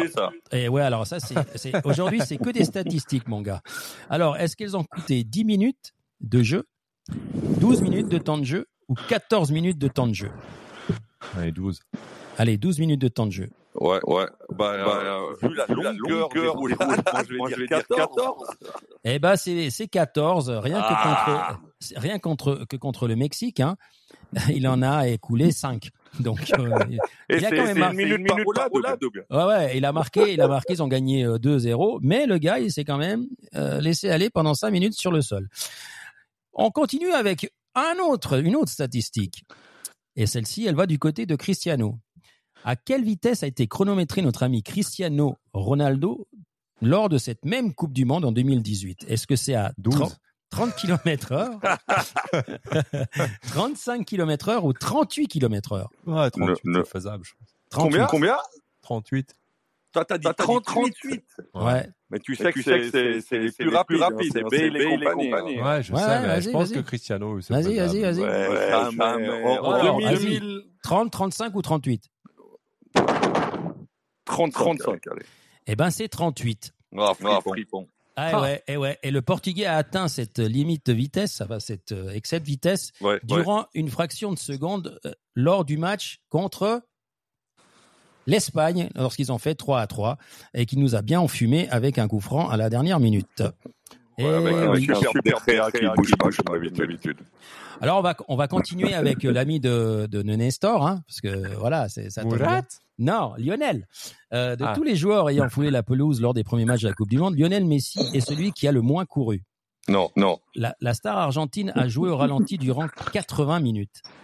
Sur les 96 minutes du match entre l'Islande et l'Argentine, combien de minutes a-t-il couru ? Et on entend par courir une vitesse entre 15 et 20 km/h. Alors, est-ce qu'il a couru pendant 8 minutes ? Tu cours pas. Bah, dis donc, moi, je suis pas prêt à le rejouer. Ouais, bah, c'est pour ça qu'on fait une émission et qu'on joue pas au football.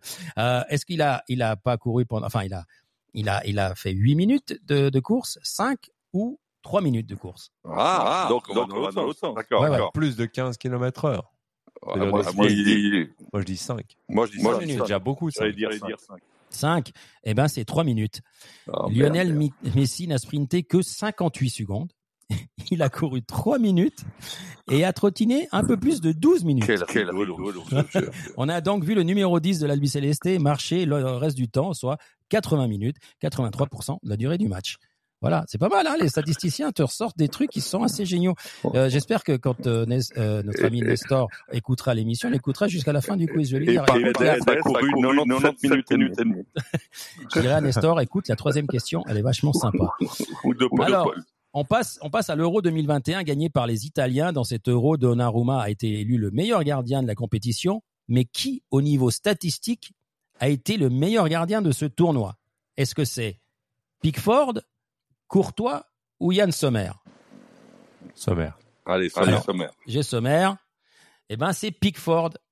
Et il y a un petit bémol. Alors, Pickford, il a retenu 16 tirs sur les 18 reçus.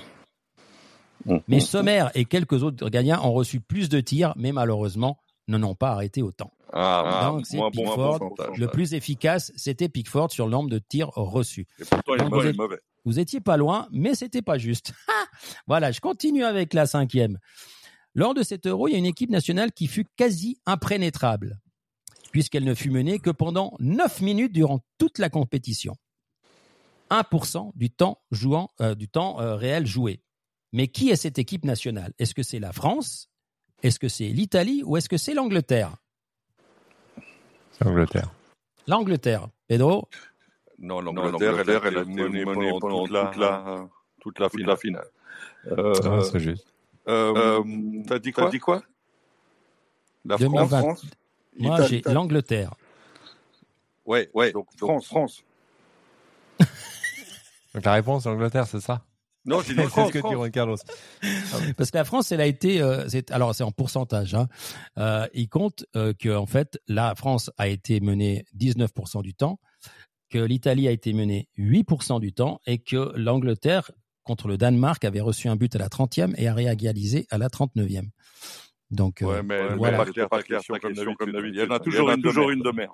Voilà. Alors celle-là, vous irez la vérifier, comme ça vous occupera le reste de la soirée. Non, c'est pas clair parce que tu dis un match, alors que l'on pensait sur toute la compète. Non, c'est toute la compète, sur toute la compète. Bah non, ils ont été menés par l'Italie pendant 50 minutes. T'es sûr? Bah oui. Mais t'es sûr. Mais ils ont gagné l'Italie. T'es sûr. Bah, il est fou, lui. Et je t'ai sûr que quand on raccroche, il va aller vérifier et je vais recevoir un message. Bon, allez, sixième question.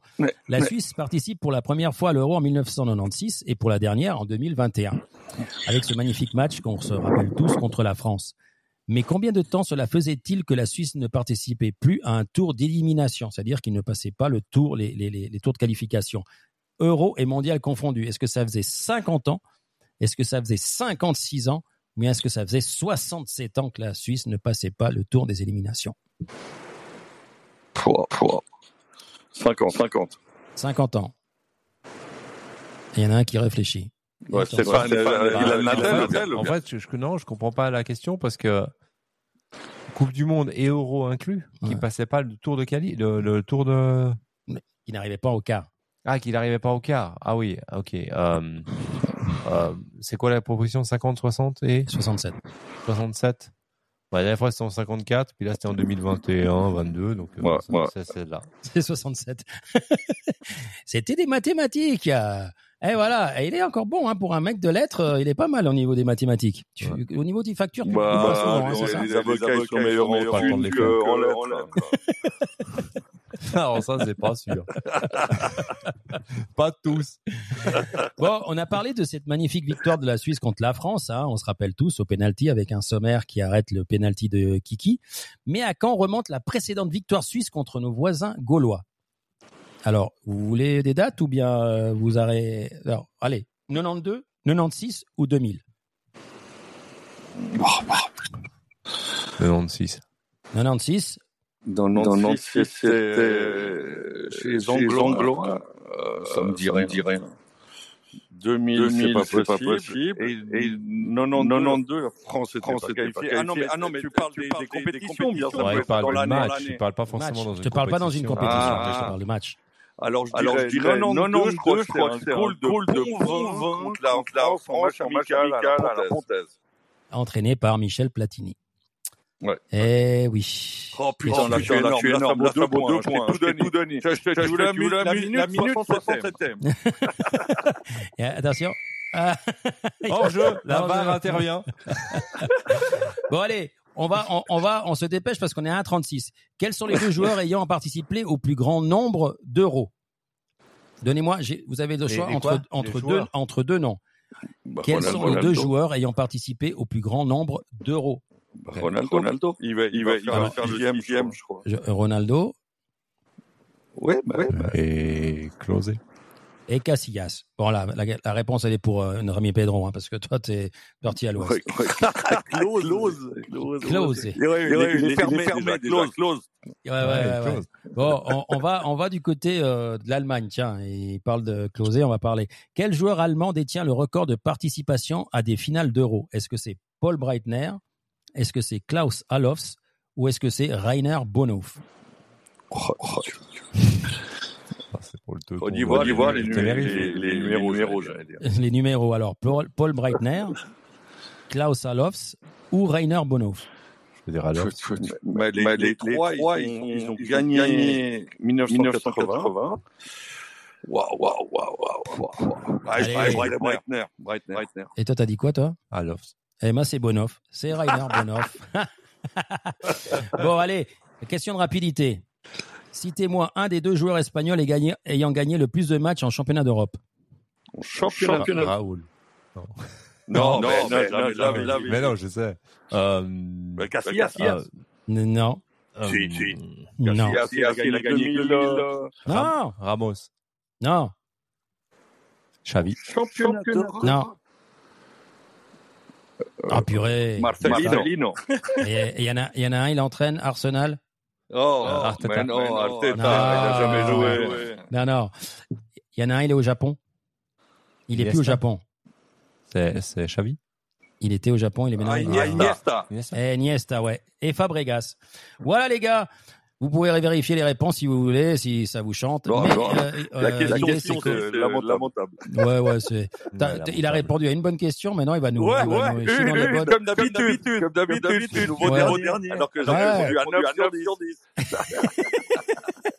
10. Mais comment ça va? Ouais, c'est de la magouille. Ce quiz, c'est de la magouille. Il n'y a rien à gagner. Le gagnant, c'est jamais le bon. Et les questions, elles sont juste limite. Hein. Voilà, exactement. Bon, les gars, Pedro, on te souhaite de bonnes continuations de vacances du côté de Tenerife. Merci. On salue bien notre ami le DCFF. C'est l'heure d'aller faire dodo pour Nestor, pour Oscar, pour Murat, pour Stéphane aussi. Merci Stéphane de nous accueillir à nouveau chez toi. Avec plaisir. Et pouvoir laisser mes cartons, ça va me faire plaisir, faire des vacances. Je pourrais en faire les courses normalement. Et on se retrouve après les vacances. On vous souhaite de très bonnes vacances à tous. Bonne soirée Pedro, bonne soirée Steph, bonne soirée les auditeurs. Et restez fidèles au poste. Hein. On revient juste après les vacances.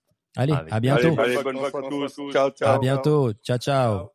You can sing like the canary, but believe me, you can make only beautiful music if you know how to play in an orchestra. C'est comme football. Pas aujourd'hui, pas maintenant. L'amour sans préliminaire. Le piano de Christophe, mission impossible.